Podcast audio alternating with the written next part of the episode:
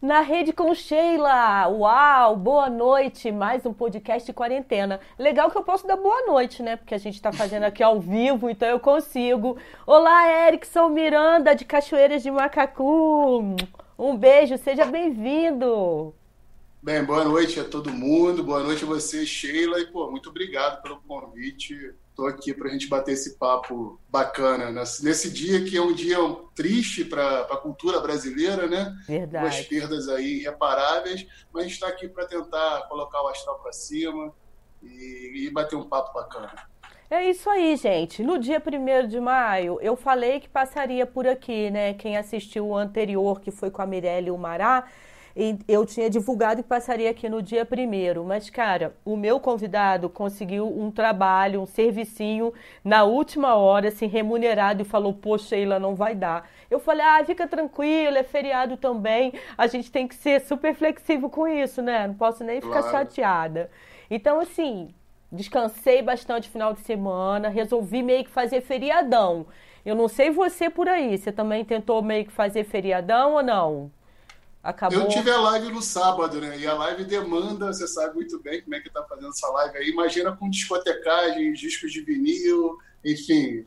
Então foi de bastante trabalho no sábado. Ontem sim, ontem eu fiquei só, só descansando. E no dia primeiro mesmo, que é dia do trabalhador, você parou? É, eu fiquei, fiquei de boa no dia primeiro. Eu fiz uma faxina em casa na quinta-feira, já para no feriado ficar do, do pé para cima do, do sofá. Ai, que maravilha.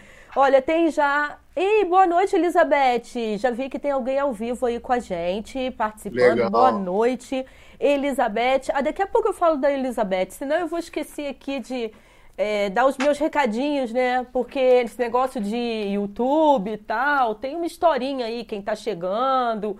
Ó, se inscreve no canal. Eu faço assim e falo se inscreve no canal. Mas é para você aproveitar e deixar o seu like. Não esqueça, tá bom, gente? E é lógico, se você tocar o sininho, assim que você se inscreve, aparece um sininho. Se você toca, é legal porque você se inscreve no canal. Por enquanto, o podcast está acontecendo aqui às 6 horas da tarde. Mas vamos que de repente eu tenho um convidado que só pode mais cedo e tudo mais. Se você está inscrito, é legal porque você já, já fica por aí, né? Fala da Elizabeth, não, fala do Fique em Cena. Exatamente, Elizabeth. Eu queria. Não sei se você está sabendo, o Erickson. Tá rolando o festival Fique em Cena. Você ouviu sim, falar sim. que é da Energisa? Sim, sim, sim. Então, tá sendo super bacana. E, ó, amanhã vai ter os músicos aqui de Friburgo, ó. Ismael Carvalho, amanhã. E na quarta-feira, Newton Couto amanhã a partir das 18h30. Quarta-feira, depois que terminar o podcast aqui, tipo sete e pouquinho. Antes disso, segura a onda aqui no podcast da Sheila, na rede com Sheila. Tá, Elizabeth? Tá dado o recado então aqui. No finalzinho eu falo de novo. Deixa eu ver se eu já falei tudo. Se inscrever no canal, tocar o sininho, like. Ah, como o chat é ao vivo, as pessoas que chegarem podem interagir. Se não, depois pode deixar algum comentário aqui. Lembrando que na descrição desse vídeo, gente, tem já alguns links aí para você, tá, Erickson? Deixei tá seu Instagram, tem tudo ali para o pessoal te achar e acompanhar. Maravilha. Lógico, assim, eu já conheci o Erickson por conta do pai dele, que tem um jornal em Cachoeiras de Macacu. Continua com o jornal, como é que tá? Continua, né? continua. O jornal Estado em Notícias, não é isso? Que isso. é do amigo, colega, do Etinho, mas eu não vejo há algum tempo. Etinho, Etinho, beijo pra você, hein? Tô com saudade dos nossos burburinhos. Só que eu também fiquei sabendo que o Erickson tem vários trabalhos na área de cultura. Quer dizer, eu sabia que ele tinha alguns trabalhos na área de cultura, mas principalmente essa questão do disco de vinil, né? Que quem me conhece sabe. Eu ia fazer esse ano o encontro regional, o encontro de vinil. Você já participou de algum encontro de vinil, Erickson? Aqui, eu tive uma vez muito rápido, fui lá, garimpei uns quatro discos e tive que sair, porque eu estava com um compromisso. Depois eu não consegui voltar, sempre estava com algum evento, alguma coisa é. acontecendo é. na data. Porque você trabalha com produção cultural também já faz algum tempo, né? Exatamente. Meu, meus finais de semana, até então, estavam praticamente todos preenchidos, né? Então, isso é constante. Tem um trabalho bem ativo aqui da área de produção cultural, né? E você já foi gestor público também na área de cultura, é isso? É, vou, vou fazer um resumo aqui isso. dessa minha história. Faz né? um resumo que... aí que depois a gente vai esmiuçando. Exatamente. Então, é, meu nome é Erickson Miranda, eu comecei a minha vida cultural, digamos assim, com minha primeira banda, isso em meados de 90, né? É, 94 para 95. Em, dois, em, no, em 99, fez 20 anos agora, foi quando eu entrei para o Rock Noel, Festival Rock Noel aqui de Cachoeiras de Macacu, cujo várias bandas de Friburgo já passaram por é, aqui. É Rock Noel daqui surgiu em 82, né? E 84 era o Caldeirão das Artes, em 84 virou é, Noite do Rock Noel e logo depois Festival Rock Noel. Então o Rock Noel foi o primeiro evento que eu tive trabalhando, que eu comecei esse, esse meu caminhar pela cultura, embora na, quando era moleque já tinha essa banda e já agitava alguns eventos. Eu costumo me denominar como agitador cultural. Ah, legal. Eu sou agitador cultural, ativista e agitador cultural. Então aí eu entrei no ramo da produção cultural, de agitação cultural, com o Rock Noel. Rock Noel. De lá para cá e tem inúmeros eventos, né? Que eu passei a produzir, a fazer parte. Eu vou aqui vou citar alguns que eu estou até hoje na ativa. Eu faço ainda parte do Festival Rock Noel, né, que continua ativo aqui em Cachoeiras, como um festival de rock independente, é, até mais ligado para as bandas de metal, né? Nós tivemos a participação de duas bandas de Friburgo nesse, nesse último Rock Noel. Aproveitar e mandar um abraço para o meu grande amigo Elinho, Elinho que é do skate. A gente tem uma história aqui também de luta da pista de skate. Bacana. É, o Perrone, a galera toda aí do rock and roll de Friburgo. Um grande abraço. É, aí eu sou do rock e sou do samba. eu tenho com meu pai, que você citou aí, o Ati Miranda, o Papo de Samba, que é um evento de samba de raiz que já acontece há mais de, vai fazer, se eu não me engano, 12 ou 13 anos, já até me perdi já, aqui em Cachoeiras de Macacu. Né? O Papo, o Papo de Samba, a gente tem um evento, a gente fala que é um, que é um projeto que tem três projetos, três produtos ali dentro. Né? A gente tem o, o, o, projeto principal, que é o que a gente traz os artistas, já veio o Diogo Nogueira, já veio o Arlindo Cruz, alguns no, nomes de expressão não tão grandes, mas importantes no mundo do samba. É...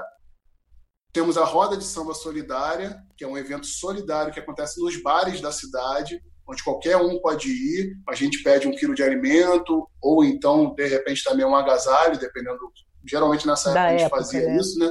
É, o agasalho. Nós temos o Banho Fantasia. Esse é um evento muito bacana, que é um, resgate de um antigo evento que acontecia no Carnaval de Cachoeiras de Macapu, ao qual o meu avô, Eudálio Miranda, que é o pai do meu pai, fazia, que é o banho fantasia, onde as pessoas se vestiam de papel crepom e iam em direção ali ao centro da cidade, onde tem um rio, tomar banho, que o papel crepom Saía... desmancha. Ai, que legal! Então, meu pai, com essa questão de a gente estar tá fazendo o papo de samba e essa memória afetiva dele, ele pensou nessa ideia de trazer de novo e deu super certo. É um pré-carnaval que acontece sempre 15 dias antes do carnaval de Cachoeiras de Macacu. E cada vez mais cresce o número de gente. Dessa vez deu cerca de duas mil pessoas de carnaval de rua tá tornando até uma loucura, assim, que a gente tem que, que né, para todas as questões de responsabilidade, e tem uma banda de machinho, só toca machinho. É uma banda de machinho tocando direto. Então esse é o Papo de Samba. É, eu faço um evento aqui também chamado PAN, que é o Panorama Artístico de Macacu. É um evento realizado na Casa da Arte Wellington Lira, né, que leva o nome do nosso saudoso amigo Wellington Lira.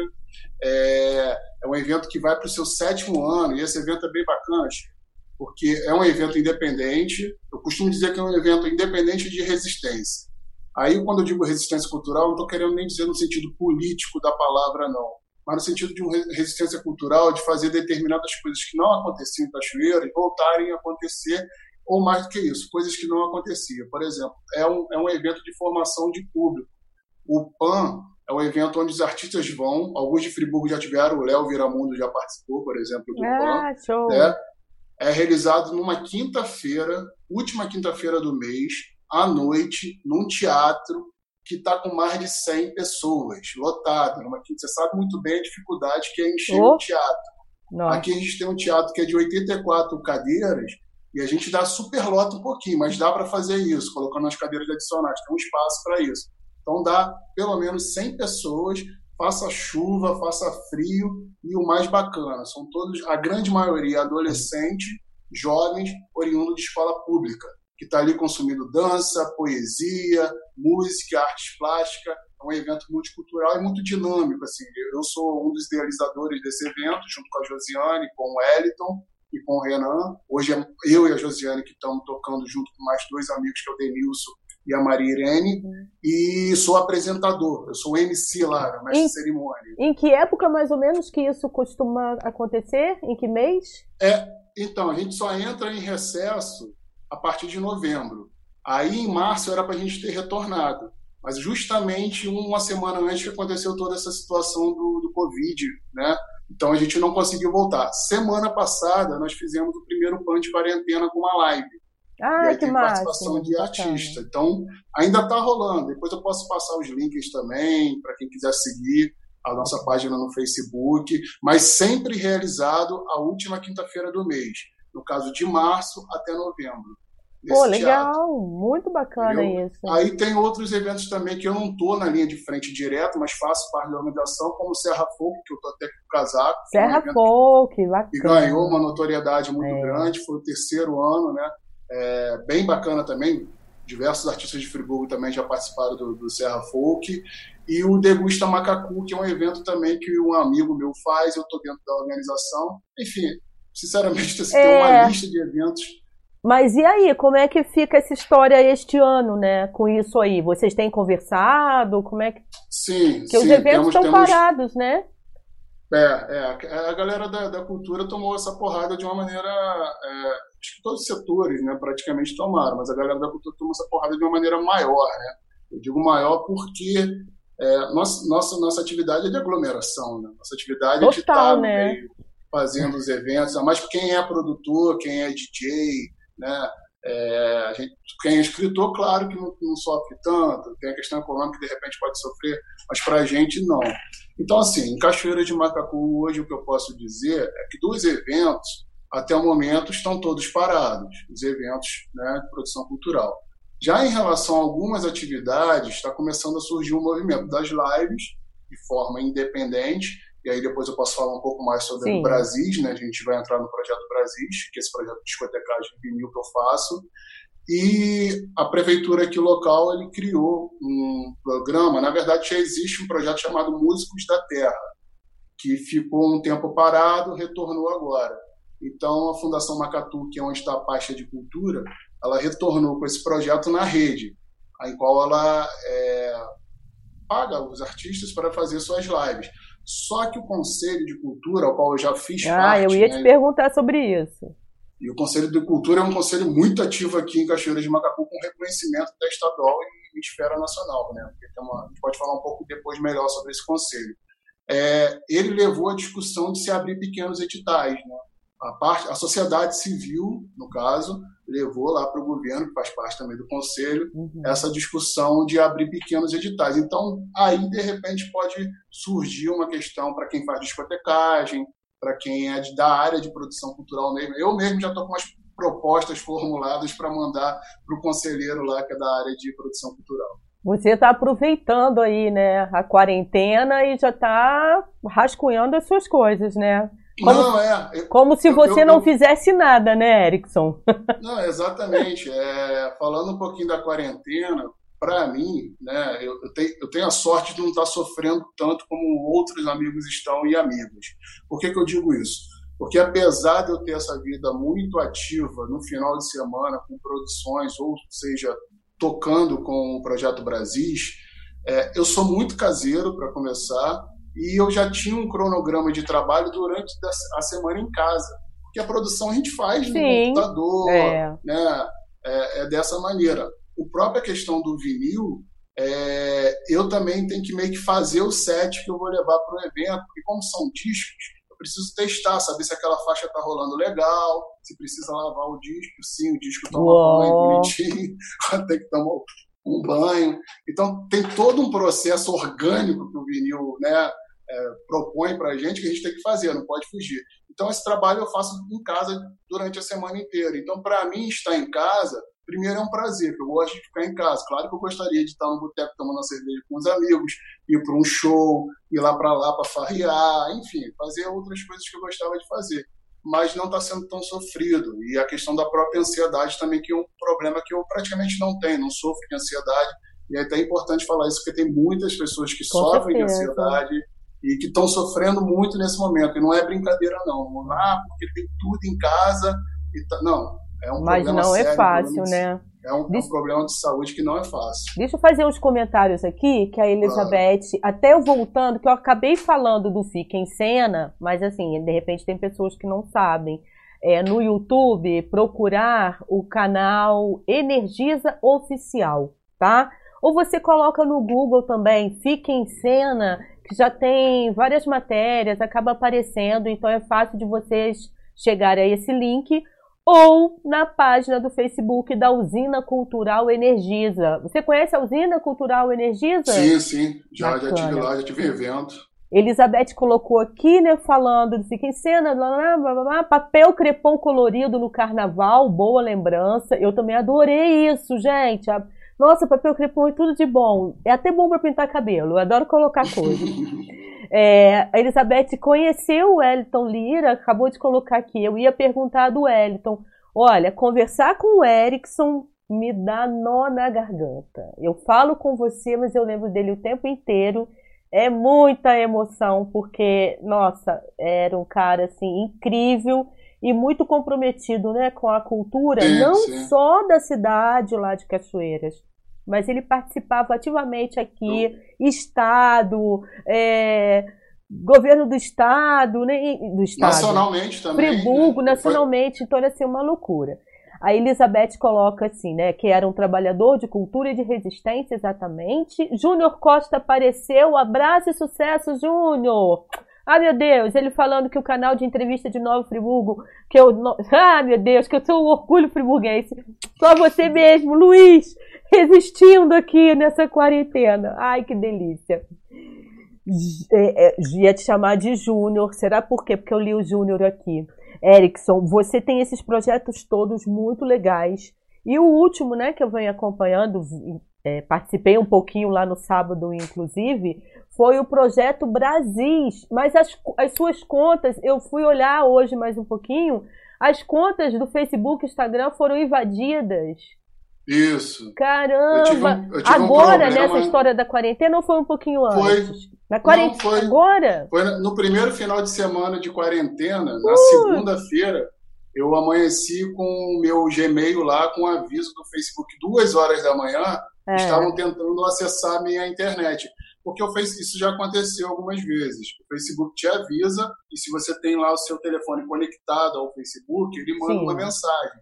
Então já aconteceu de eu estar acordado, eu ver, não, não sou eu não, eles bloqueiam. Mas como eu não estava acordado, estava dormindo, alguém deve ter tentado, tentado, tentado, e eles desativaram a minha conta. Eu tentei, mandei o que era para fazer lá, mas eu não tive minhas contas reativadas. E aí o que aconteceu? Porque em todos esses projetos, quer dizer, todos esses projetos não, mas o Papo de Samba que eu falei, o PAN, o PAN se bem que no Instagram não tinha, mas a Josiane fazia parte como moderadora também. É, o Brasis, eles estavam vinculados à minha página do Facebook. Então, hum. automaticamente, eles foram desativados também, né? Então, foi um, tive que refazer de novo. Ainda estou reconquistando seguidores, que é um outro processo. É um outro processo. E, mas é legal, porque eu passei, no sábado, eu passei rapidinho, né, no, na live que você estava fazendo, na, na laje da sua casa, não é isso? Isso, no, no, na, eu chamo, é a varandinha da minha varandinha. casa. E, pô, é. tinha muita gente. Eu vi lá, o pessoal pede as músicas antes. Como é que tá funcionando isso, Erickson? Então, eu vou, vou contar um pouquinho Vamos falar isso, Brasis, fala do tá? Projeto Brasis.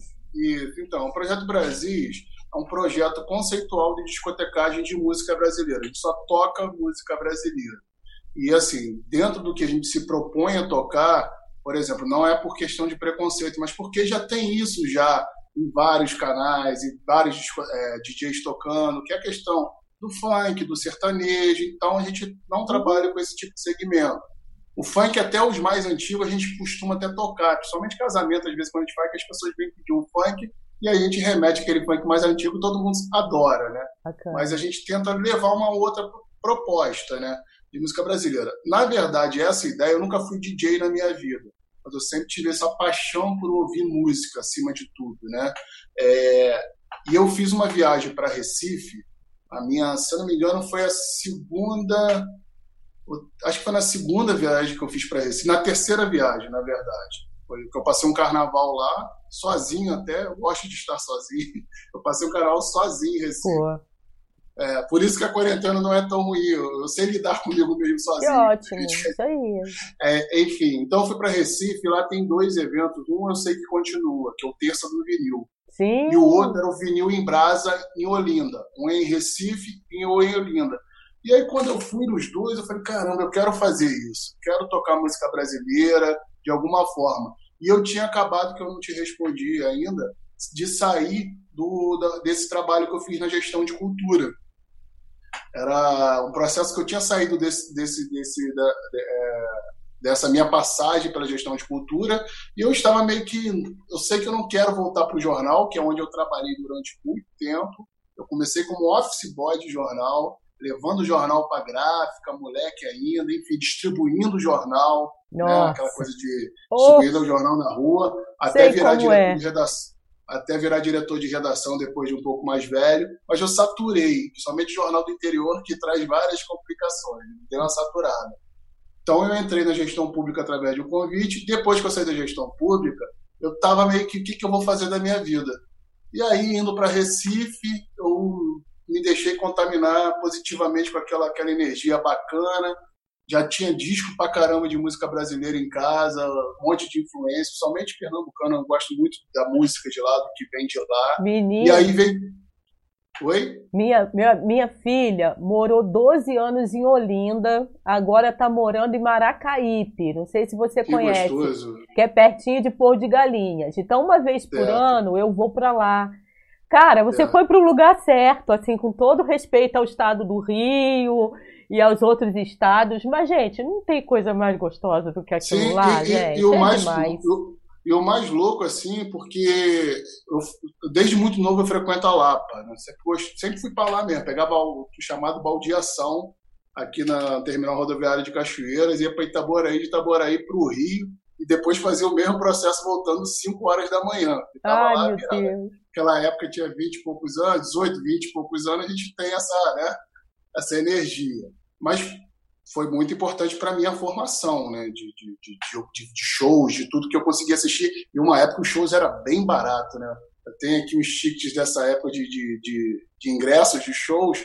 Nossa, você curtia coisa boa por 10, 20 é. reais, tranquilamente.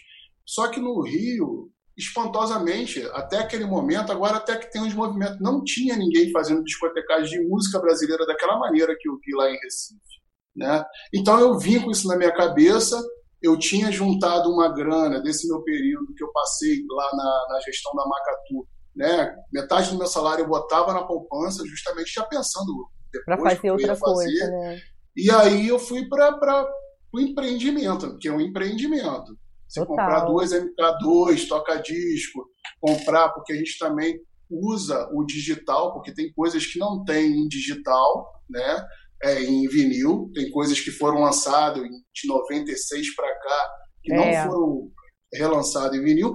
E, e mais do que isso, a gente quer tocar coisa nova também. A gente não quer ficar só preso ao vinil porque tem o vinil. Não, a gente tem esse conceito do vinil, mas a gente quer mostrar, por exemplo, tá falando até é, falar dele de novo, o Léo Viramundo, ele tá para lançar um disco, aí me mandou, falou que sexta-feira vai fazer uma parada de lançamento, vai. falei, pô, Léo, já me já me manda já, porque eu quero tocar sábado seu som, entendeu?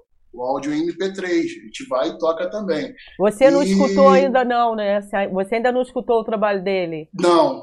Ah, eu já escutei! Ele... não, na verdade, eu fiquei ah. até no furo com ele, porque ele me mandou o link para ouvir antes também, é. pedir, né? Que ele deve ter feito contigo, essas observações. Foi. Só que eu tava. A minha primeira semana de quarentena foi uma primeira semana de não fazer nada que eu fazia. De foi. ficar em casa fazendo outras coisas. Que eu não, eu não fiz nada de trabalho, de parar de ficar ouvindo. Porque ouvindo disco eu não ouvia, por exemplo.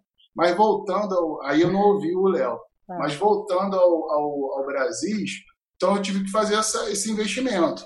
né? As pessoas talvez não tenham esse conhecimento, mas você comprar dois tocadiscos profissional, você comprar um MacBook, que é o programa, que o programa que eu uso só, só lê com o MacBook, que é o programa que eu uso para tocar as coisas digitais com uma qualidade, né?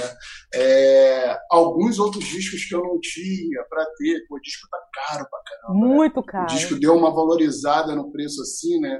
Essa coisa de ser um nicho muito restrito ainda, embora já ampliou um pouquinho, porque o disco hoje no mercado fonográfico é o que mais vende, mais do que CD, mais do que DVD, mas mesmo assim ainda está muito caro, né? E o que vem de fora vem com muito imposto, né? Um amigo que está no Canadá, ele estava me mostrando o preço, claro, com a realidade deles de lá, é como se fosse um disco de 20 reais, 30 reais, que aqui a gente vai pagar 200 reais, 180 reais. É. Então, muito caro. Aí eu fiz esse investimento e conversei com um amigo meu, que é o Francis, que é um amigo de longa caminhada. A gente teve uma banda juntos chamada Instinto Coletivo, que foi uma banda bem bacana. Tocamos em Friburgo algumas vezes com essa banda também. É...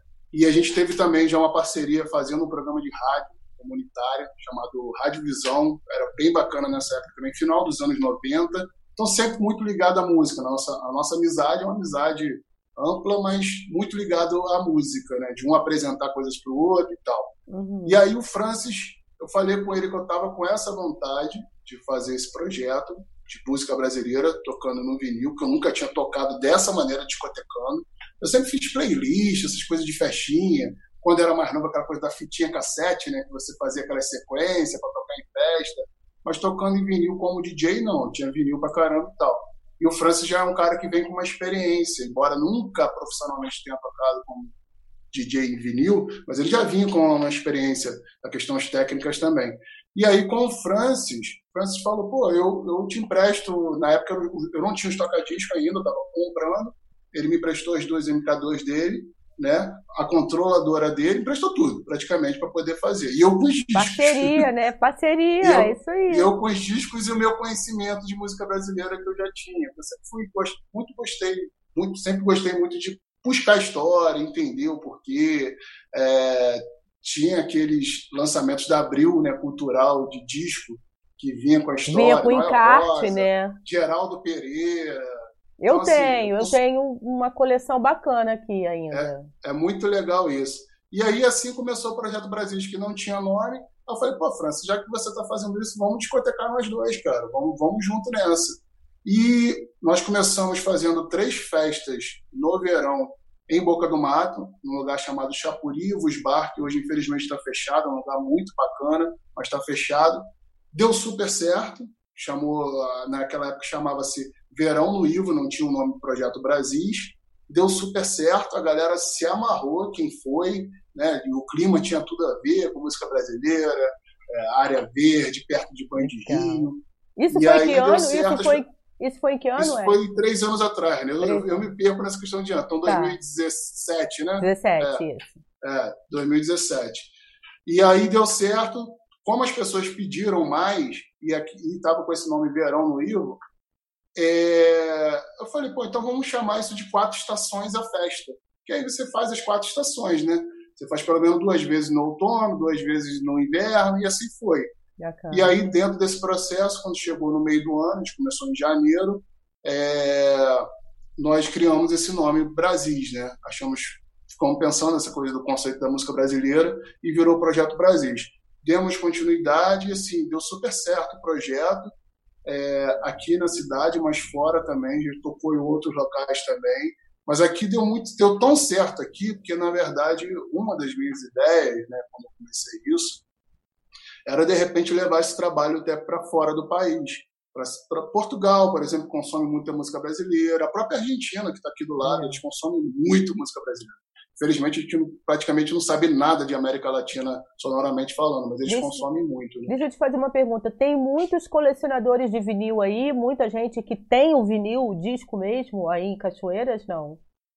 Você não, consegue não identificar? Não? Não tanto. Esse trabalho transformou, fez algo curioso, né? Que como as pessoas passaram a saber que a gente estava trabalhando com vinil, a gente ganhou muito vinis, né?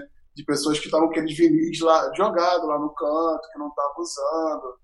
É, e muita coisa boa, ganhei muita pô, ganhei o, o, Clube de Esquina, o primeiro, né? Uau! Dessa, ganhei assim, inteirão. Mas o bacana de tudo é porque não é simplesmente ah, tô te dando. Não, porque a pessoa foi, viu o nosso trabalho, gostou e viu que aquele disco dele não ia morrer ali no canto, ia Perfeito. ter uma vida. É. Entendeu? Naquele trabalho que a gente estava fazendo. E tem uma coisa que é importante, Sheila, que eu costumo. A, a, duas coisas né, que eu costumo falar nos eventos, quando tem oportunidade. É, primeiro, a gente tem muito essa, essa fala, né? Que música boa é música do passado. A gente tem isso, a gente guarda isso. A gente, a gente tem uma. A, é. a, gente, assim, de uma maneira geral, não digo a gente, porque eu sei que me engloba em todo mundo, eu tenho um uhum. pensamento diferente, mas eu estou nesse, no meio de todo mundo. Então, assim, é, mas eu mesmo, eu me pego às vezes na minha zona de conforto, que é o rock lá que eu gosto, o samba de raiz que eu gosto, jazz, os discos de meu preferido, e às vezes não abro meu ouvido para outras coisas. Às vezes eu me pego, às vezes eu fico uma semana só ouvindo coisa antiga.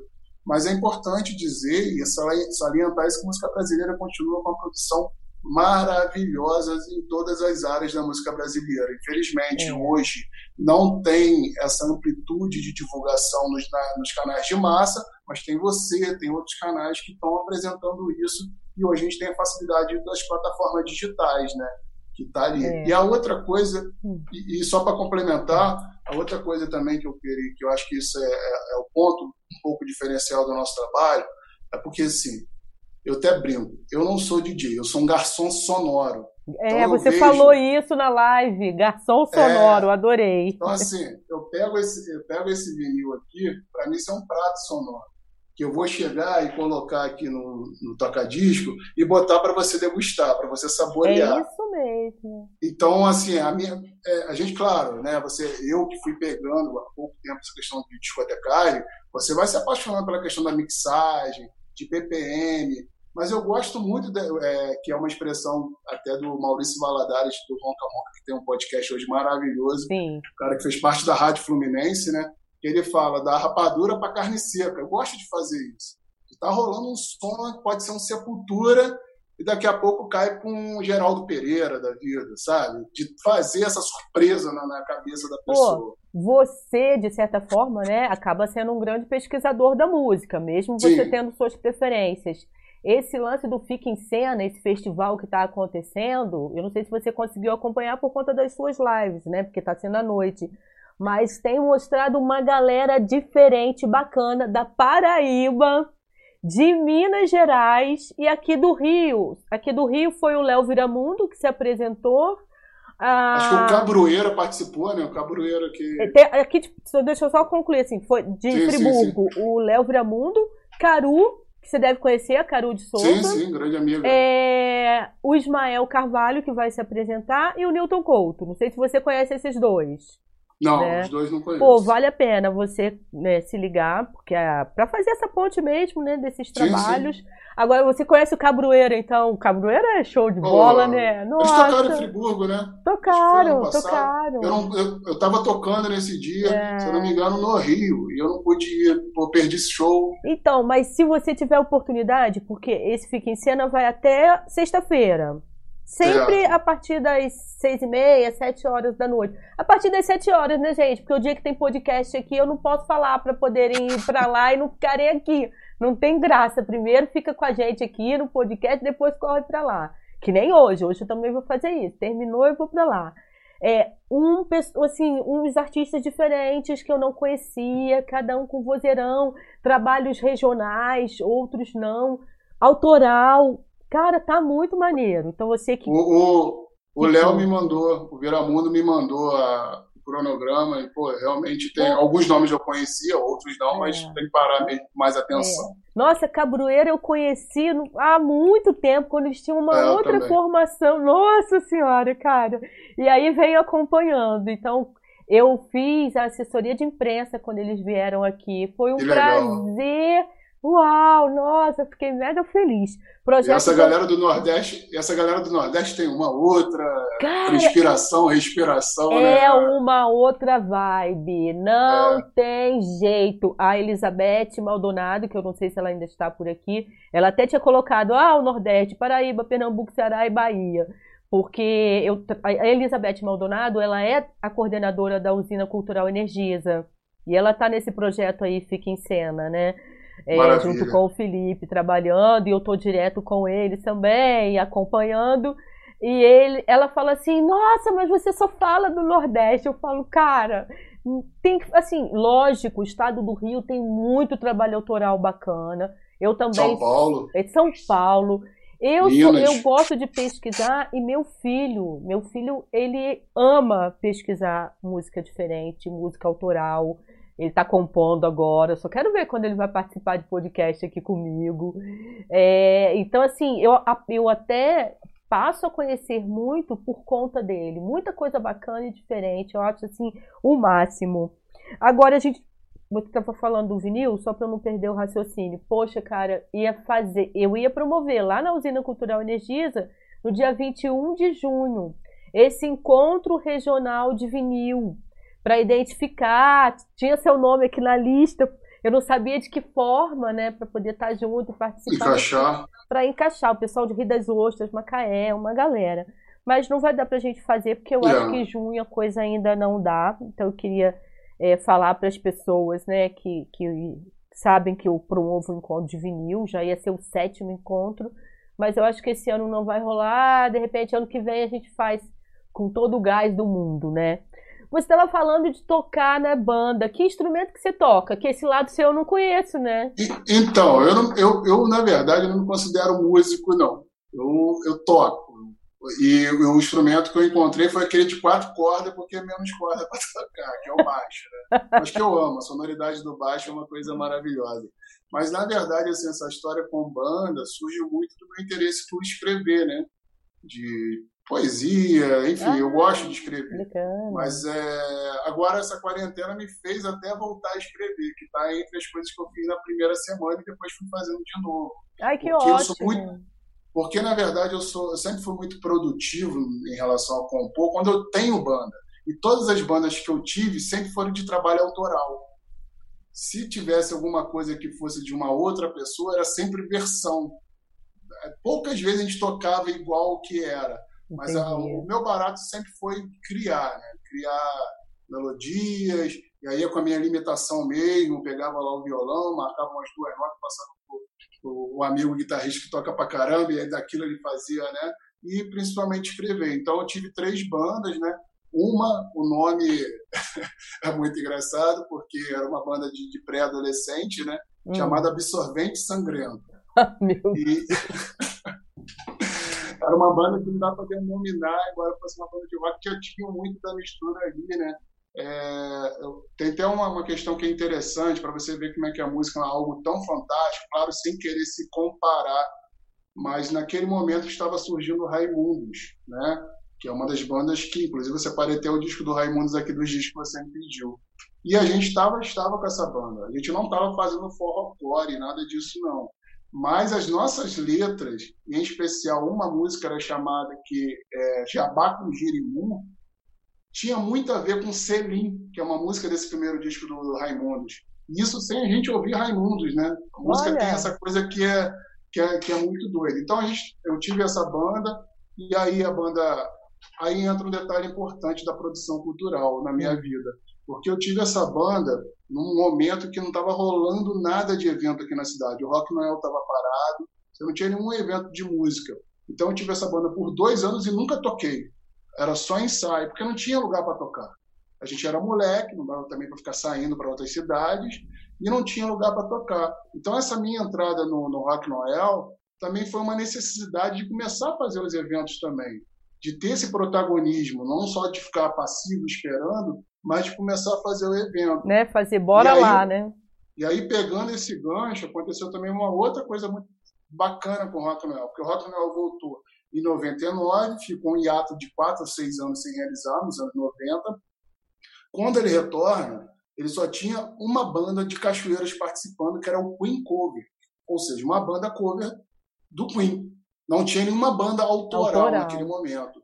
Quando o outro ano, o ano seguinte, já tinha uma banda, que era o no outro já tinha quatro, depois já tinha mais umas dez bandas participando na, na cena de Cachoeiras de Macapu.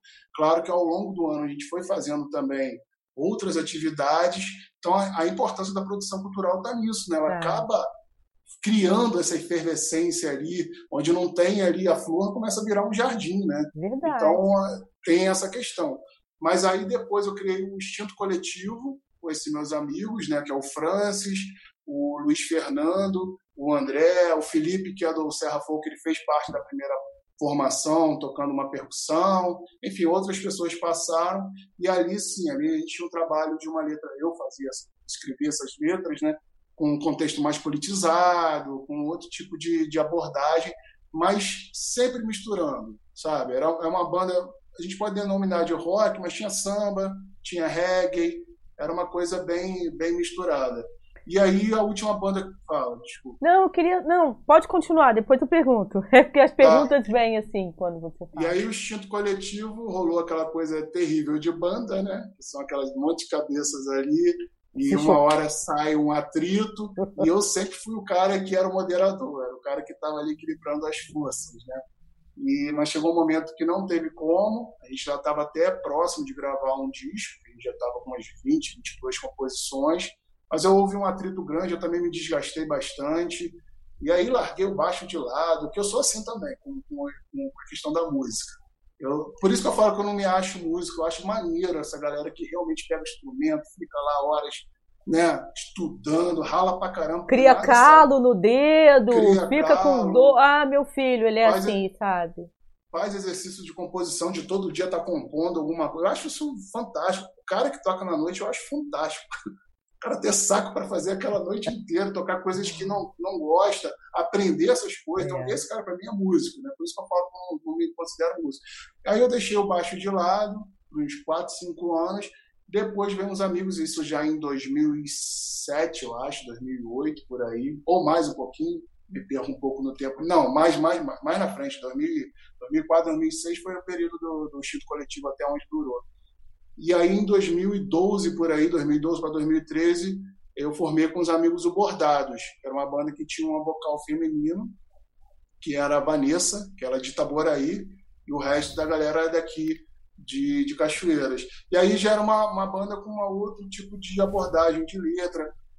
A Vanessa também escreve, então contribuiu muito para as letras ficarem ainda né, um pouco mais, um, um pouco, um pouco não, muito melhor, porque ela escreve ainda melhor do que eu.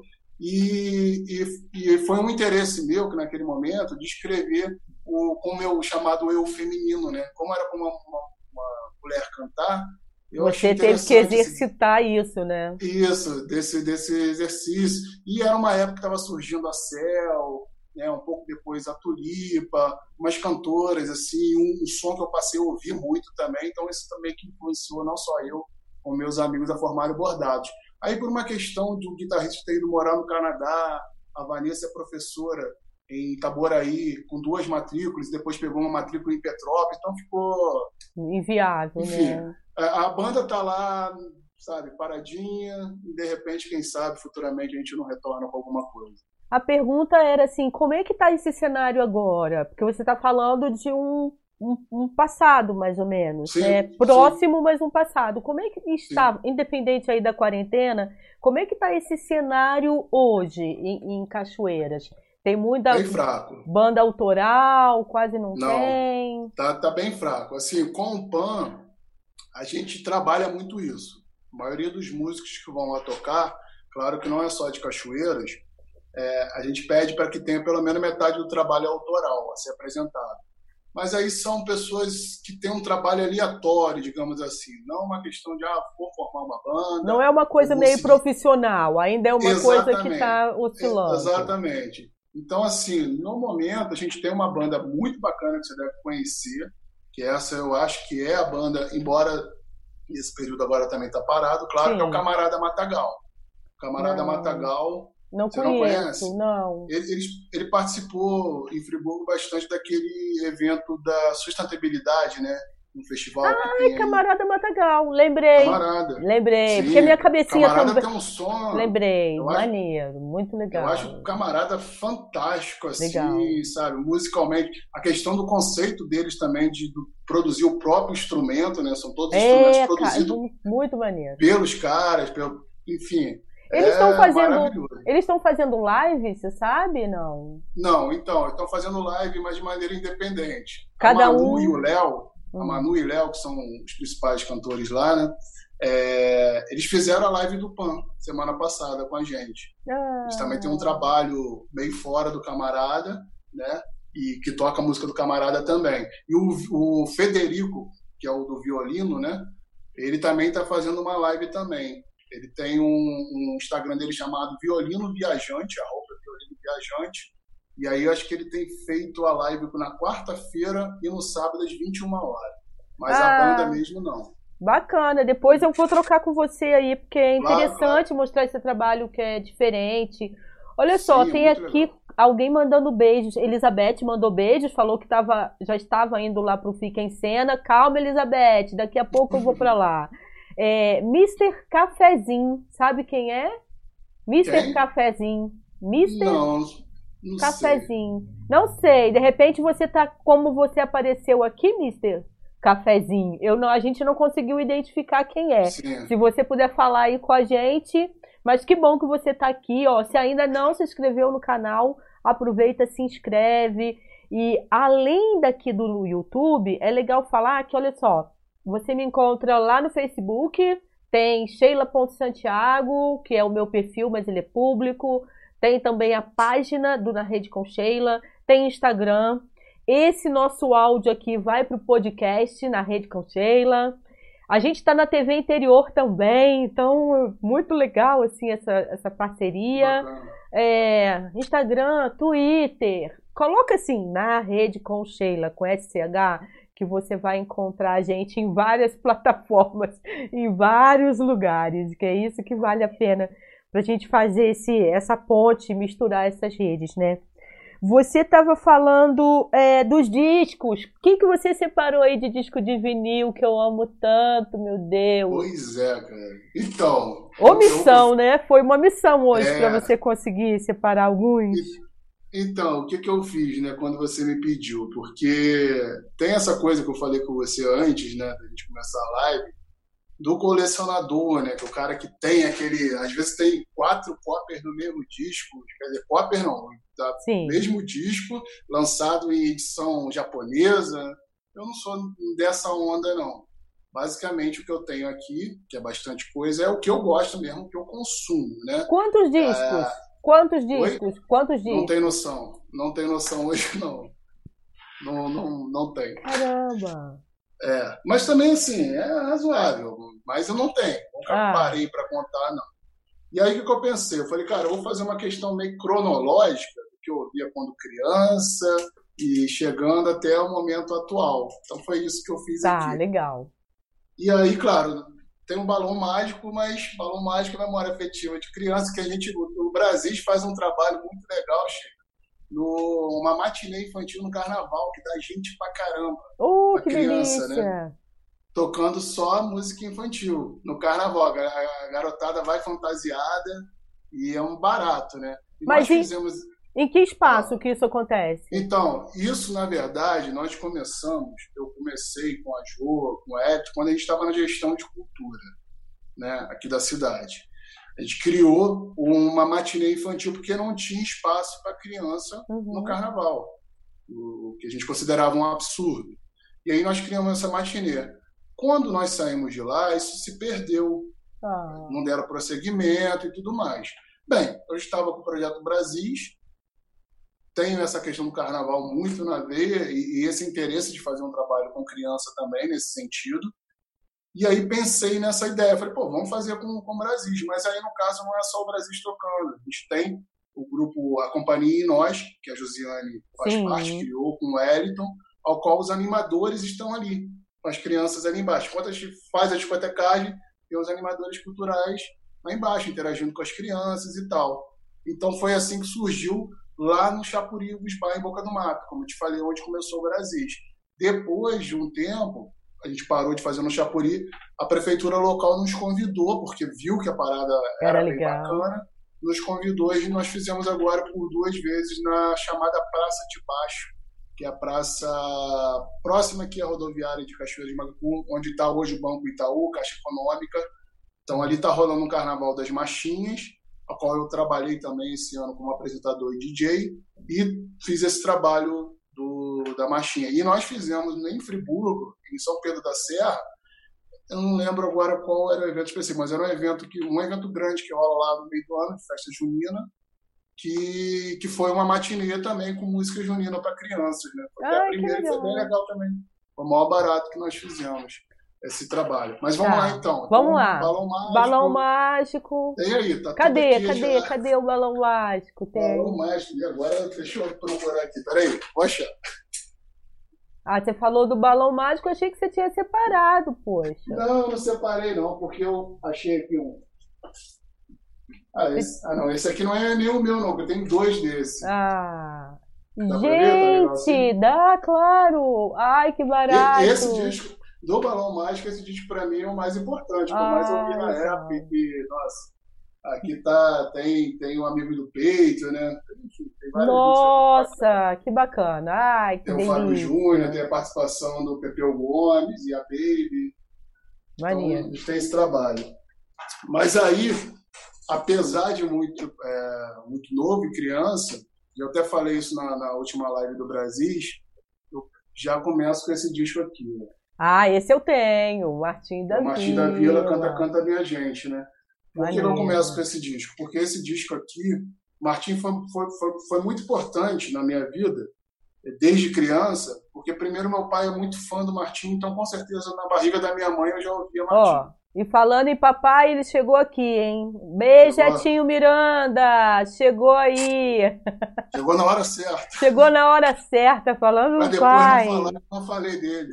Viu? Chegou na hora, hein, Etinho? Marcando em cima, hein? Gostei.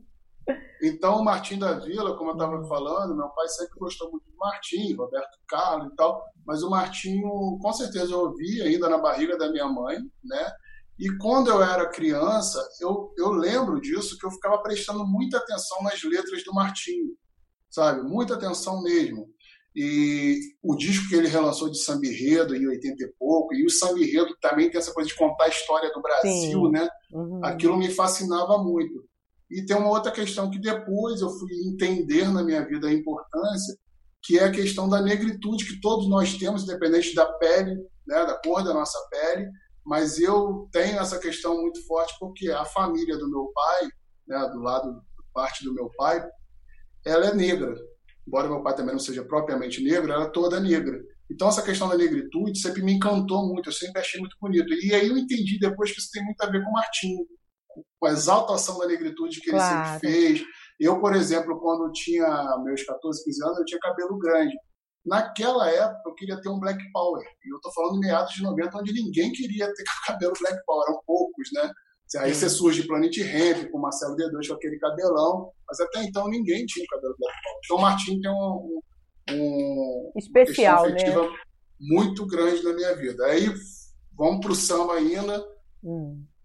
Cartola. Cartola. Ah, meu Deus, maravilhoso. Para mim o cara, assim, o maior poeta do samba, em todo sentido. Acho Cartola divino. Ainda no samba, né, que é essa praia que eu bebi muito da fonte do meu pai, principalmente, João Nogueira. João Nogueira. Que é um cara que eu, que eu amo. Eu não separei aqui, mas eu gosto muito do Roberto Ribeiro também. Eu ia separar depois, mas eu. E esse cara que para mim é o meu maior ídolo da música. Zeca Pagodinho, Zeca Pagodinho. perfeito. Esse aqui, e esse é um disco, esse aqui não é o meu, não tem um outro ali, eu peguei esse aqui, mas é do, de um tio meu, que depois eu catei também, que ia se perder lá, eu catei. Enfim. É uma forma de preservar, disco... na verdade, né? E esse disco tem uma questão muito bacana, que tem uma música chamada Menor Abandonado, que eu lembro do meu pai falando para mim, preste atenção nessa letra, e é uma letra fantástica, Menor Abandonado. Não é nem do Zeca, né? Na verdade, o Zeca também faz parte do Pedrinho da Flor, Mauro Diniz e Zeca Pagodinho. Mas esse disco é o disco que eu mais gosto do Zeca. E o Zeca, para mim, é o meu maior ídolo assim, da música, de tudo, da vida, sabe? Eu acho o Zeca um cara excepcional. Tem é. outras pessoas. Eu, eu, eu, gosto de muita gente, mas eu pago o pau, como disse, para poucas pessoas. O Martim é um cara que eu faço isso, o Chico Sainz, o Mano Brown do, do, do, Racionais, enfim. Mas o Zeca é o que está no, no patamar top. Aí, posso continuar aqui? Pode, mostrando? claro. Aí tem esse do seu Jorge, seu... que é o ah, Samba esse... Esporte Fino. Esse eu não esse conheço. Disco, na verdade, esse disco não saiu no vinil do Brasil quando ele foi lançado. Ah. Esse é o primeiro do seu Jorge, que é o Samba Esporte Fino. Eu acho esse disco fantástico. Nossa. Um disco que tem samba, black music. E essa aqui é uma edição lançada em Londres, né? Que depois saiu aí eu consegui comprar. Eu não né? tenho esse não, eu adoro o seu Jorge, não tenho. Esse Ai, disco eu acho que ele é duplo, maravilhoso. Nossa. Aí continuando na música brasileira, um disco muito importante para mim, aí já é um processo muito mais de adolescência, onde a MPB começou a me pegar mais. Na, na verdade, é, na adolescência, já jovem ali já, porque no, em pré-adolescência era muito roqueiro, gostava muito de rock, mas com a antena ligada, sabe? Sempre tive a antena muito ligada. Mas esse bicho do Caetano, que eu acho um disco sensacional. Ah, é lindo, Tigresa, é lindo. Né? Eu acho esse disco maravilhoso, é um disco muito importante para mim. Outro do, do Caetano também que eu ouço, principalmente quando eu quero relaxar, assim, é o Qualquer, qualquer Coisa. Né? coisa. Né? Ah, divino isso. Fã. Caetano tem um monte, né? Eu é. sou, sou... Caetano também eu tenho bastante coisa. Mas esse aí eu não tenho, não. Outro importante também pra caramba. Eu lembro deu uma Walkman amarelo. Uh. Walkman amarelo. Acordando domingo. Muita gente não sabe o que é o Walkman. É melhor você é, explicar. Eu, eu nem tenho aqui o Walkman, eu tenho fita cassete. Walkman é aquele, é um radinho, né? Um radinho. É como se fosse um gravadorzinho que a gente colocava, Isso. mas tinha como você escutar ah, com fone, né? Walkman, Jesus! É Era com a, com a, fitinha, né? As fitinhas estão ali numa outra gaveta, não vai dar para eu tá. pegar. Mas é isso. E aí um disco que eu ouvia Qual muito, é? eu acordava seis, eu lembro disso, seis horas da manhã, num domingo, isso eu com meus 14, 15 anos também, para dar uma caminhada, Cachoeiras tem vários locais bacanas para dar uma caminhada, esse do Beto Guedes. Do Beto Tinha essa fitinha cassete, esse disco ah. é lindo, e tem esse hino, né, que é Amor de Índio, né? Lindo. de Índio e Sal da Terra é, é. são dois hinos fantásticos. E é poesia, aí, né? Você que gosta não, de escrever, Beto Guedes, cara. É exatamente. Uma... É. Aí já entra essa, essas influências de começar a escrever muito, né? Esse aqui, né, que é fantástico, do Jorge, Jorge Ben, a Tábua de Esmeralda, né, que é o e vamos combinar que são cada, assim, as capas são belíssimas, né? Ah, Vamos Exatamente. combinar que as artes, gente, caramba, como é que eles faziam isso? Que trabalho lindo, muito à mão, enfim, não tinha essa tecnologia que a gente tem hoje de criação, né? E, e numa muito. época onde tudo era mais difícil, exatamente. É. Essa tecnologia que a gente tem hoje não existia. Aí, claro, outro clássico também muito importante para mim, e aí eu devo muito isso a um professor que nunca mais vi, mas é um cara muito importante na minha vida. De repente, espero até que chegue para ele, que é o Badu, que é aí de Friburgo. Badu? Eu estudei no Badu. Eu não sei o nome dele, não lembro do nome dele, mas ele foi professor de literatura. Ele me apresentou o Belchior, né? Gente, então, eu, é, esse aí eu tenho. É, esse, esse eu tenho, né? Belchior. Enfim, mas ele, ele botava o Belchior nas provas, né? Então ali eu entrei nesse universo e também foi importante para uma outra banda que eu vou falar depois. O Badu foi muito importante para mim por vários assuntos assim, mas como ele gostava de música, de rock, de MPB, então foi, foi nesse sentido também Legal. importante. Luiz Melodia, Luiz né, Melodia. o primeirão, que é um hum. clássico maravilhoso, um disco que a gente toca muito até na, na discotecagem nossa, fala bastante. Vou dar uma acelerada aqui. Chico Buarque, ah, eu separei isso é. porque é o, é o que eu, que eu mais, mais curto do Chico, né? Eu acho. Aqui você tem Cala Boca Bárbara, tatuagem, é, Fado Tropical, é. né? É Chico é, é, muito difícil também de escolher um disco do é, Chico, né? Porque mas, tudo, é assim, Chico, tudo é um momento. Eu até falo assim. Para mim é mais difícil às vezes até escolher o Caetano, porque é um disco que eu ouço quase todo. O Chico às vezes não, às vezes. Tem músicas ali que eu ouço e tal, mas, mas claro, quando eu boto um disco, eu boto lá do A, lá do B, eu ouço todo. Mas aquele disco que eu ouço inteiro, assim, não são todos os artistas, claro, né? Que você gosta de todas as músicas. Mas eu amo o Chico, tem praticamente a discografia dele toda aqui. Esse aqui da Gal, Cantar. Eu acho, eu acho, é, eu acho que eu tenho. Não, eu, eu tinha. Aí nessas feiras do encontro de vinil, eu passei o meu, não tenho. Esse aí não é, tem. Cantar, eu, eu acho esse disco fantástico. Esse do Gil, né? Que é da trilogia dele, né? Massa. Esse é o Refazenda, né? Eu acho. E aqui é. tem Lamento de Sertanejo, que é uma música que para mim é das mais lindas dele, do Dominguinhos. Massa. E aí, né, esse clássico que a foto foi tirada aí em cima. É. Ai, e... que delícia. Agora, esse disco é, é, interessante porque ele chegou ao meu, ao meu ouvido de parar e ouvir um pouco tarde, sabe? Eu não, na minha adolescência eu achava Milton meio chato, assim, quando eu ouvia aquelas músicas dele, eu achava chato. Depois que eu fui entendendo e, e, e dando uma viajada no som dele. Hoje eu amo, né? Também tenho bastante disco do, do estilo, do, do Milton. João Donato, esse disco é fantástico, um relançamento. Cara, tem gente que não conhece João Donato, né? tem gente que não, não, tem gente que não conhece João Donato, cara. Mas é verdade, eu sei disso. E é real, e é, eu tenho também. Nossa. Sim. Esse disco é fantástico. Um outro fantástico também, né? Que também foi um relançamento que muita gente também não conhece, Jardim Macalé. Jardim Macalé. Disco, eu conheço, mas esse... eu não tenho, não tenho nada dele. Ó, esse disco é primoroso, primoroso mesmo. É um disco, nossa, maravilhoso. É botar e, e viajar. Viajar né? com o cara. E aí eu separei um Djavan que eu gosto muito e gosto muito. Esse disco foi muito importante para mim, coisa de acender.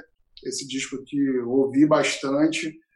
Elis também foi uma dificuldade escolher um, mas eu separei esse aqui, que é um ah, disco gravado ao vivo é... em poucos dias. Eu já tive. Parada... Eu já tive esse disco, eu acabei vendendo um colecionador é. que amava tanto. Sabe aquela coisa que você sente sim, com o cara? Sim, sim, Aí eu falo, tá bom, vou te vender. Aí vendi, vendi. Maneiro. Tim Maia também é difícil escolher um, mas aí eu, eu trouxe esse aqui, Tim que é uma coleção, uma edição americana com a fase racional dele, né? Maneiro. E aí traz músicas de todos os discos dessa fase, são, é um disco duplo então, é um disco bem bacana. Outra também, na verdade, para muita gente, né? Esse aqui, quem falar que conhecia o de Mello lá atrás, talvez esteja mentindo. Mas de o de Mello. É, eu não conheço ele... muita coisa dele, não. Eu sei quem é, é já escutei, mas eu não na conheço. Verdade, a história do de Mello é curiosa, é curiosa porque ele lança esse disco e some. Né? É, e aí rolou. Ele, na verdade, ele foi para o Japão tentar a vida lá como músico. É uma história muito louca, o de Mello. E aí rolou uma lenda que ele tinha morrido. Tinha é, morrido. É, é, Tanto que depois, quando ele ressurge, ele fala que ele é o imorrível, né? Que ele não morre. Porque todo mundo achou que ele tinha morrido, isso eu lembro. Exatamente. Outro cara também fantástico, que muita, pouca gente conhece, é esse aqui, Noriel Vilela. Noriel Vilela. É, ele tem con... uma música. Eu conheço, ele tem mas uma, uma música não... muito conhecida por causa de 16 toneladas, né? Que ele gravou, que é, tem aqui, é dele, e é muito conhecida. Na verdade, não é dele, né? é uma versão de uma música americana e que ele regravou, que é muito Legal. pedido até nos bares. Mas esse disco é fantástico. É um disco também para Esse é de que ano? Você consegue não ver não? Deixa eu ver. Esse aqui é um relançamento. Eu não sei se ele tem, mas eu acho que ele é 60 e alguma coisa, final é, de 60. Ele é bem. Eu acho. Mas aqui não tem não, não tem um Pô, ano. Maneiro, tem até legal. o texto do que trazia, né? antigamente trazia te, o texto, né? É. Aqui, falando do disco. E aí vamos já para um, um, o grande Raul, né? Que, ah. Primeirão dele mesmo, solo, que. Raul. Nossa, Raul muito importante. Para o moleque, Raul sempre é importante, né? e até hoje, né, cara? Assim, Raul, é. é. Raul, eternamente Raul, Raul cara. Teve, tem uma questão bem legal de se falar nessa quarentena, nessa primeira semana que eu praticamente não fiz nada, fiz tudo que eu não estava fazendo, como uhum. eu falei para você. Eu, você conhece o Julinho Rou? Não. Ele foi enfermeiro aí do, de Santa Lúcia. É uma figuraça aqui de Cachoeiras. Eu posso é saber quem é, mas de nome... carnavalesca, figuraça. Ah. Tem um carinho muito grande pelo Julinho. O Julinho me ligou para perguntar como é que eu estava e tal. Eu falei com ele, aí ele virou para ele, ele, fala, ele chama de Meuzinho, chama a gente de Meuzinho. Meuzinho, você parou para ouvir as letras do Raul? Eu falei, claro, desde sempre. Não, pare e ouça os discos dele agora, nesse momento. Não só o dia que a Terra parou, né? Começou a falar muito do dia que a Terra uhum. parou. E eu fiz isso, parei um dia para ouvir e realmente o Raul ali no começo desse disco aqui até 82, nossa, tem coisas ali que você fala, ele fala, tá fazendo isso para agora. Doideira. Dando continuidade, tá, tem, tem, tempo ainda? Tem tempo, tem, tem tempo. Tá. Vamos lá. Então, esse disco aqui é um disco que eu gosto muito. ele é um disco do Max de Castro, que é filho do Isso Simonal, né, que é o é, Samba Raro. Eu estou mostrando até para, de repente, apresentar para quem não conhece. É, exatamente. É um Legal. disco muito primoroso, do começo dos anos 2000. Eu acho fantástico. O outro cara também que eu acho fantástico, pouca gente conhece, é o Lucas Santana. Ele tem esse Sem Nostalgia. Não conheço esse disco. O Lucas, ele era músico do Gil. Naquele acústico do Gil, ele tá tocando flauta lá. Depois ele passa a lançar um disco solo com uma sonoridade bem moderna. Nossa, deve um ser lindo. Muito, é, é, um cara muito conhecido na França, na Europa. Deve ser lindo. Vou até anotar aqui. Sem nostalgia, como é? Isso. Lucas Santana, com dois T's. Tá, anotado.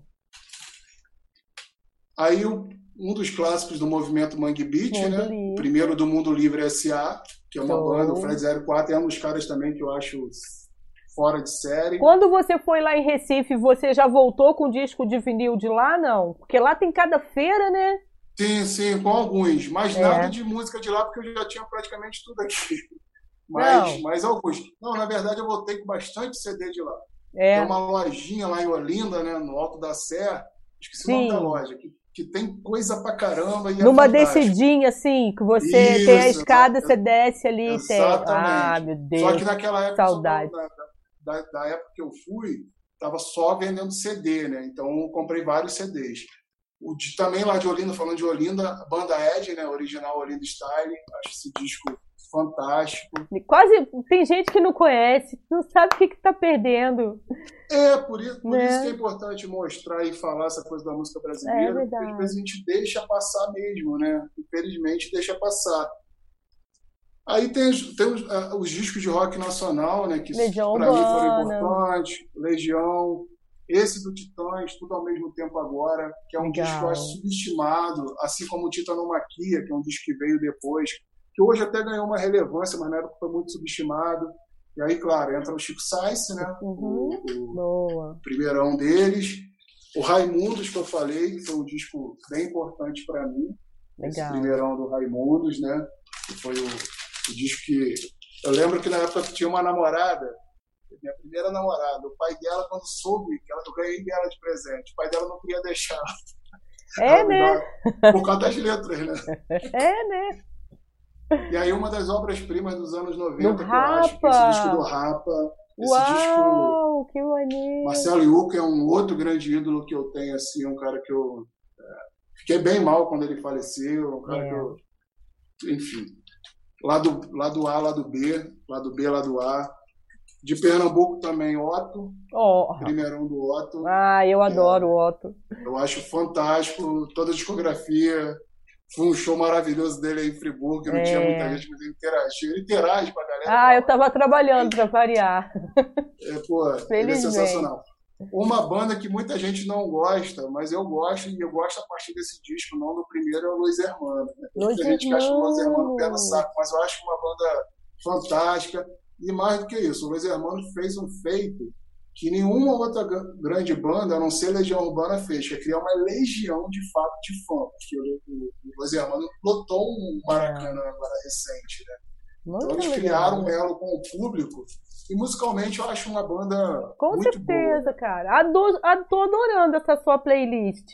Aí temos Céu, né? Dessas é. cantoras surgidas no começo de 2000, a que eu mais gosto. Eu acho esse disco fabuloso. Eu nem sabia que ela tinha vinil. Eu conheço a tem, Cel, mas eu não sabia. Agora. É? Na verdade, ela tem todos. Eu ah, meu Deus. Eu tenho o primeiro, que é o Caravana Sereia Blue, que foi o primeiro que saiu em vinil, que eu comprei no show. Inclusive, apareceu até um colecionador querendo comprar ele. Queria me pagar um dinheirinho legal. Falando, é. Eu falei, pô, mas ele foi relançado. Não, mas eu quero esse, que esse aí é da edição tal. Eu falei, não, então esse você não vai ter, não. Desculpa, ah. mas, mas esse é meu.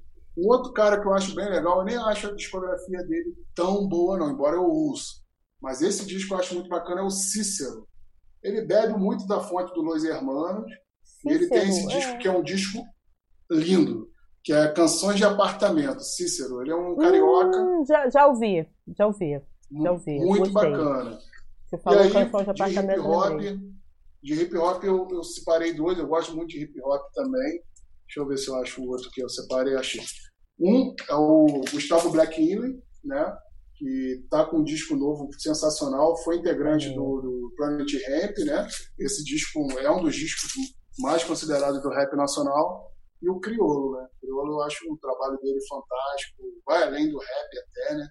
E é um cara que eu, que eu gosto muito. Ou seja, você pode ficar em quarentena assim por até dezembro, né? Com certeza, com certeza. Tem... Mostrar aqui. Eu, eu, vou fazer o seguinte: vou resumir aqui dentro dos outros estilos musicais que eu gosto, só pegar mais alguns, senão eu vou ficar aqui é. o tempo todo. Eu vou, vou, vou falar desse disco aqui que é importante para mim, da época de criança ainda, foi o primeiro ídolo que eu tive, assim, de fato, superstar, é o Michael Jackson. Ah, né? Michael Jackson. É, eu não tenho, não tenho nada dele, mas tem o eu, seu valor, né? Não tem jeito. Eu acho fantástico. E aí um pouco, aí eu separei aqui Marvin Gaye, separei Billie Holiday, Nina, Nina Simone, Muito mas aí legal. eu vou para essa menina aqui que eu achei pô, o surgimento ah, dela, sim. tudo que ela fez, fantástico. É. Eu acho que ela foi um tanto, não digo subestimada, porque todo mundo sabia do talento, não está me fugindo a palavra aqui agora, mas essa questão dela ser muito louca, né, muito doida, na vida dela pessoal e tem muito a ver com o que ela escrevia, porque na verdade a Amy era a verdade, né? Ela que escrevia aquelas letras. Então são letras que falam de amor mesmo porrada, né? De massacrar, né? Ela não era uma coisa de. Não, ela era aquilo em cima do palco e fora do palco. Então, eu acho a Amy, assim, uma das maiores cantoras que surgiu no planeta. E de jazz, tem alguns que eu separei aqui, mas vou apresentar esse aqui ah, do John Coltrane, que é um clássico. Tem um, eu acho que ainda está na Netflix, um, documentário, documentário, sobre né? ele. Tem do Mali Davis também, mas tem um documentário sobre ele que é fantástico, uhum. que fica a dica. Aí, já caindo para o rock rapidinho, só vou separar aqui do que eu gosto, importantes, né, para mim. Os amigos que devem os seus amigos que devem estar sentindo falta de você, né? Porque você está dentro de casa só curtindo isso. E os amigos que aproveitam para beber nessa fonte, como é que ficam? Paciência, vou abrir mais lives para ele. É, olha lá, Nirvana. Então, o Nirvana, né? Uhum. Esse, esse nem é o disco do Nirvana que eu mais gosto, não. Eu gosto do In Útero, que é o último disco dele de estúdio. Mas é um disco clássico e, e é. foi o que apresentou o Nirvana. Esse do Pearl Jam, que é o segundo do Pearl Jam. Eu amo. eu acho fantástico. Adoro. Eu gosto do Pearl Jam também, mas esse continua sendo o disco que eu mais gosto. O Red Hot Chili Peppers, com Blood Sugar Sex Magic, que é um disco que eu acho fantástico também. Me lembra muito Friburgo, até, porque nessa época eu comprava os discos em Friburgo, né? É. As feiras tinham até uma loja, mas às vezes não tinham os discos, alguns discos que eu queria. E aí meu dinheirinho lá de, de office boy ia, ia todo para comprar disco. E uma obra-prima que eu acho do, da geração 90, Radiohead, é o que Computer. Ó, eu só tô vendo o meu filho balançando aqui a cabeça, ou seja, eu ele tá adorando isso. E aí, só para fechar, já que seu filho tá balançando a cabeça. Ele tá adorando isso. só porque senão vai ficar, vai ficar muito disco. São os que eu.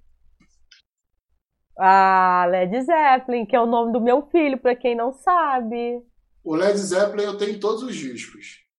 E, e tenho dificuldade de escolher também um. Mas esse aqui é, é o que eu estou mais ouvindo nesse momento. Né? Legal. Mas o, o, que eu ouvi mais foi esse aqui, né? Que é ah, um disco fantástico também. Eu amo Led Zeppelin. Eu que, eu que escolhi o nome do meu filho, então eu não posso falar mais nada, né? Porque assim, eu amo Led Zeppelin, nossa. E aí, enfim, aí Pink Floyd, ah, né? Que também tem alguns. Maneiro. Black Sabbath, que é uma banda. Um pouquinho de cada coisa. Nossa, mas você tem um acervo que eu vou te dizer, muito bom, hein? Nossa, mas, que acervo. Mas então, Sheila, eu estava comentando aquela, história, aquela questão do, do, do meu pai, de, de, pegar o disco dele, do meu tio e tal. Aconteceu uma situação com o pai do meu pai, meu avô, que ele teve Alzheimer, né? É, o vovô Eudálio. E ele gostava muito de samba e de música brasileira, mas mais samba. E eu, naquela época, com meus 12 anos de idade, ele começou a ter o processo do Alzheimer dele um pouquinho depois, mas foi. E os discos dele, um pouco mais depois, iam ser jogados fora. Pô. Inclusive, muitos dessa coleção da Abril. Eu, moleque, eu peguei aquilo, botei pro canto, porque eu estava ouvindo muito rock and roll, mas muito conectado em tudo. Uhum. Tentando. Com essa necessidade, como seu filho tem, de pesquisar, de, sabe, de saber, de conhecer. Porque, assim, música boa para mim, eu costumo dizer que é aquela que soa bem aos nossos ouvidos, independente de qual gênero for. Se bateu, é. não torce o nariz porque é forró, não. Ouve, escuta, procura o trabalho, tenta conhecer o artista, e porque você ficar segmentado no mundinho, você perde muita coisa. Deixa eu te fazer uma pergunta. O que, que você escutou hoje? Hoje? É. Hoje eu ouvi, claro, né? É, eu vi o disco Aldir, para Aldir e Ouvir, se eu não me engano é esse o título, da Dorina, que são músicas só do Aldir Blanc. É. Né? Assim, no momento que eu acordei, que eu soube da morte dele, eu lembrei desse disco, porque eu fui nesse show lá no Rio de Janeiro, conheço a Dorina, nós já trouxemos a Dorina já para o Papo de Samba, uhum. e como ali só tem música do Aldir, direta, e só os, mais os clássicos e tal, falei, vou botar esse, esse disco para ouvir.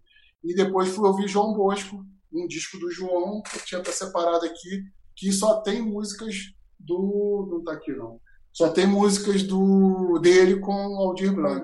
O que eu vi basicamente hoje foi, foi um tributo legal, legal. A, a Aldir Blanc. E né? você lembra qual foi o último disco de vinil que você comprou?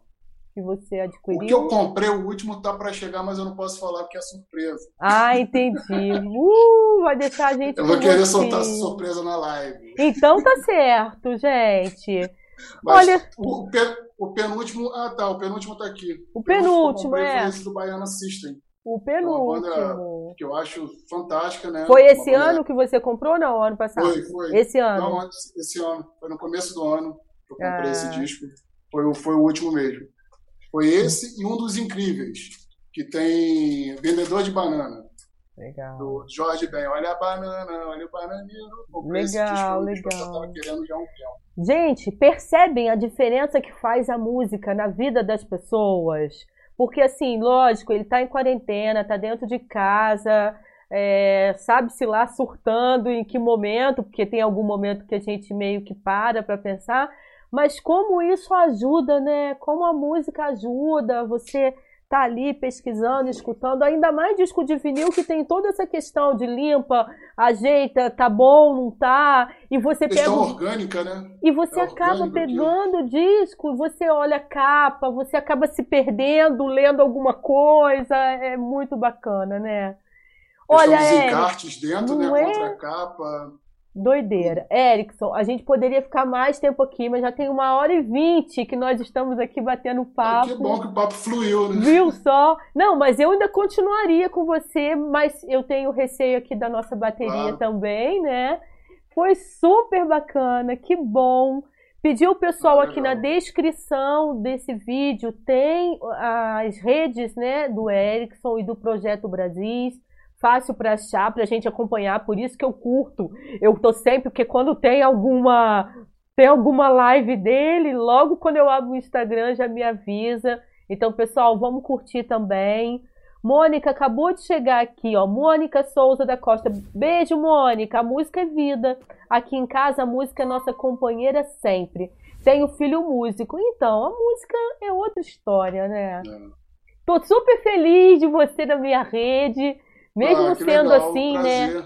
Mesmo sendo na quarentena, podcast, não necessariamente naquela rede que balança, mas está aqui. Pô, foi super gostoso, muito bom. Ah, para mim também. É só, só falar, aproveitando essa questão da música, né? A importância da cultura, de uma maneira geral, na nossa vida nesse momento, né? A cultura tá, tem sido. Porque é o livro que a gente lê, é, a série que a gente assiste, que muitas das vezes as pessoas esquecem que a série são atores, são pessoas Sim. ligadas à cultura, o filme, a música. E eu acho que a música passou a ter um papel ainda mais importante, como tinha lá em 70, onde Sim. as pessoas paravam para prestar atenção.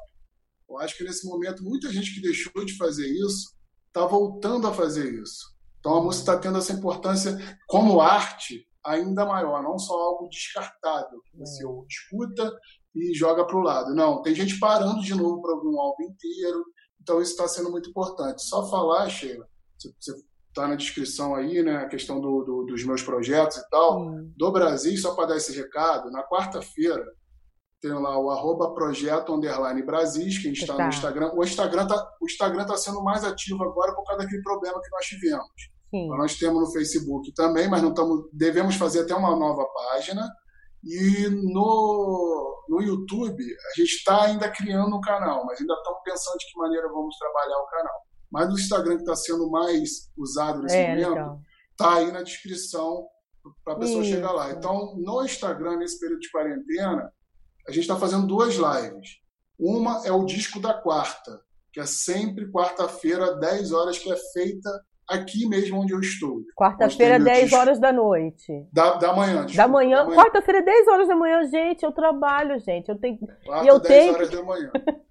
É porque, assim, muita gente está fazendo live à noite, né? Então a gente ah. foi um Não, mas é legal. Mas, é, mas, fica salvo lá durante o dia, ah, é? no Instagram. Ah, é, tá. Aí dá para ver. Se fica então, salvo, tá ótimo. o barato dessa live é que eu coloco quer dizer, eu e o Francis, nós colocamos no perfil do Brasil no Instagram, geralmente três discos para serem escolhidos, e aí o pessoal vota, o disco escolhido é tocado na quarta. Então amanhã a gente vai estar fazendo esse processo de colocar três discos. Às vezes a gente faz uma homenagem, como foi a questão do Moraes Moreira, quando Legal. infelizmente também foi embora, enfim. Então, quarta-feira, 10 horas da manhã, disco da quarta. E no sábado, aí sim o bicho pega, porque aí rola discotecagem mesmo para valer. E é durante. E um tempão quarta... no sábado, né? É. Na quarta-feira, na verdade, a gente bota o lado A para tocar inteiro o disco e o lado B. Então é o disco tocando, né? É o disco é tocando inteiro, não tem discotecagem. No sábado, aí não, no sábado a gente faz a discotecagem a partir de 4 horas da tarde, indo até 8, sendo que às vezes vai até quase 9, como foi o caso de sábado agora, e aí misturando tudo então, de música então, brasileira. Só para você ter uma ideia, não sei se você está vendo essa camiseta que eu tô, essa hum. camiseta colorida, eu Sim. escutando vocês e pintando essa camiseta. Ah, que maravilha! ah, tem, eu... tem, sido...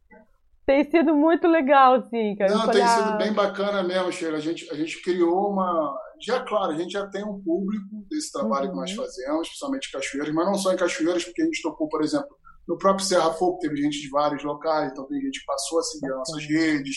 Tocamos no Rio, tocamos em outras cidades, Niterói.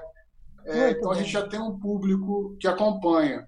Mas nessa quarentena está tendo um público muito forte acompanhando mesmo e caindo assim dentro da, da, da ideia do baile nosso, de estar tá em casa dançando, participando. É, eu te falei, estava escutando e estava pintando. Fazendo alguma coisa. Na sexta-feira, a gente abre, a gente brinca, fala que é o serviço delivery do Brasil, que a entrega sonora é. vai ser no sábado a partir de 4 horas. Então, no nosso canal do Instagram, a gente abre para as pessoas já pedirem as músicas. O que a gente não tiver, correr atrás de baixar. Caso tenha em vinil, toque em vinil. Então, assim, todo mundo convidado para sábado, 4 horas da tarde, estar lá curtindo muita música brasileira, música, música, muita música brasileira que a gente chama de brasilidade sonora no vinil, junto com o Projeto Brasis. Maravilha, gente! Eu adorei esse podcast. A gente se despede. A gente volta aí qualquer dia, qualquer hora, em qualquer horário. Então não deixa, se inscreve no canal, toca o sininho e pode acompanhar. Aqui na descrição você tem vários links. Aproveita, abre que as Deixa seu like, né? O pessoal ainda não tá com esse costume aí no YouTube de deixar o seu like. Deixa seu like também. E você também, quem puder compartilhar, eu sempre falo, se a gente compartilhar esse vídeo com mais uma pessoa, olha que bacana, mais gente vai assistir o que você assistiu. E aí a gente vai criando essa rede. Erickson, beijão aí para você, gratidão e a gente continua se falando. Hoje foi o primeiro papo, mas a gente continua nas redes se Com falando, certeza. tá bom? Obrigado, Sheila. Uma ótima noite para você. Um abraço para o seu filho aí também. Se cuidem. E vamos lá. A gente vai superar isso daí. Claro. Como eu tenho, tenho dito também, fé em Deus, nos deuses, nas deusas e fé na ciência, que a gente vai sair é. dessa, se Deus quiser. Beijo, tchau. Valeu, um abraço.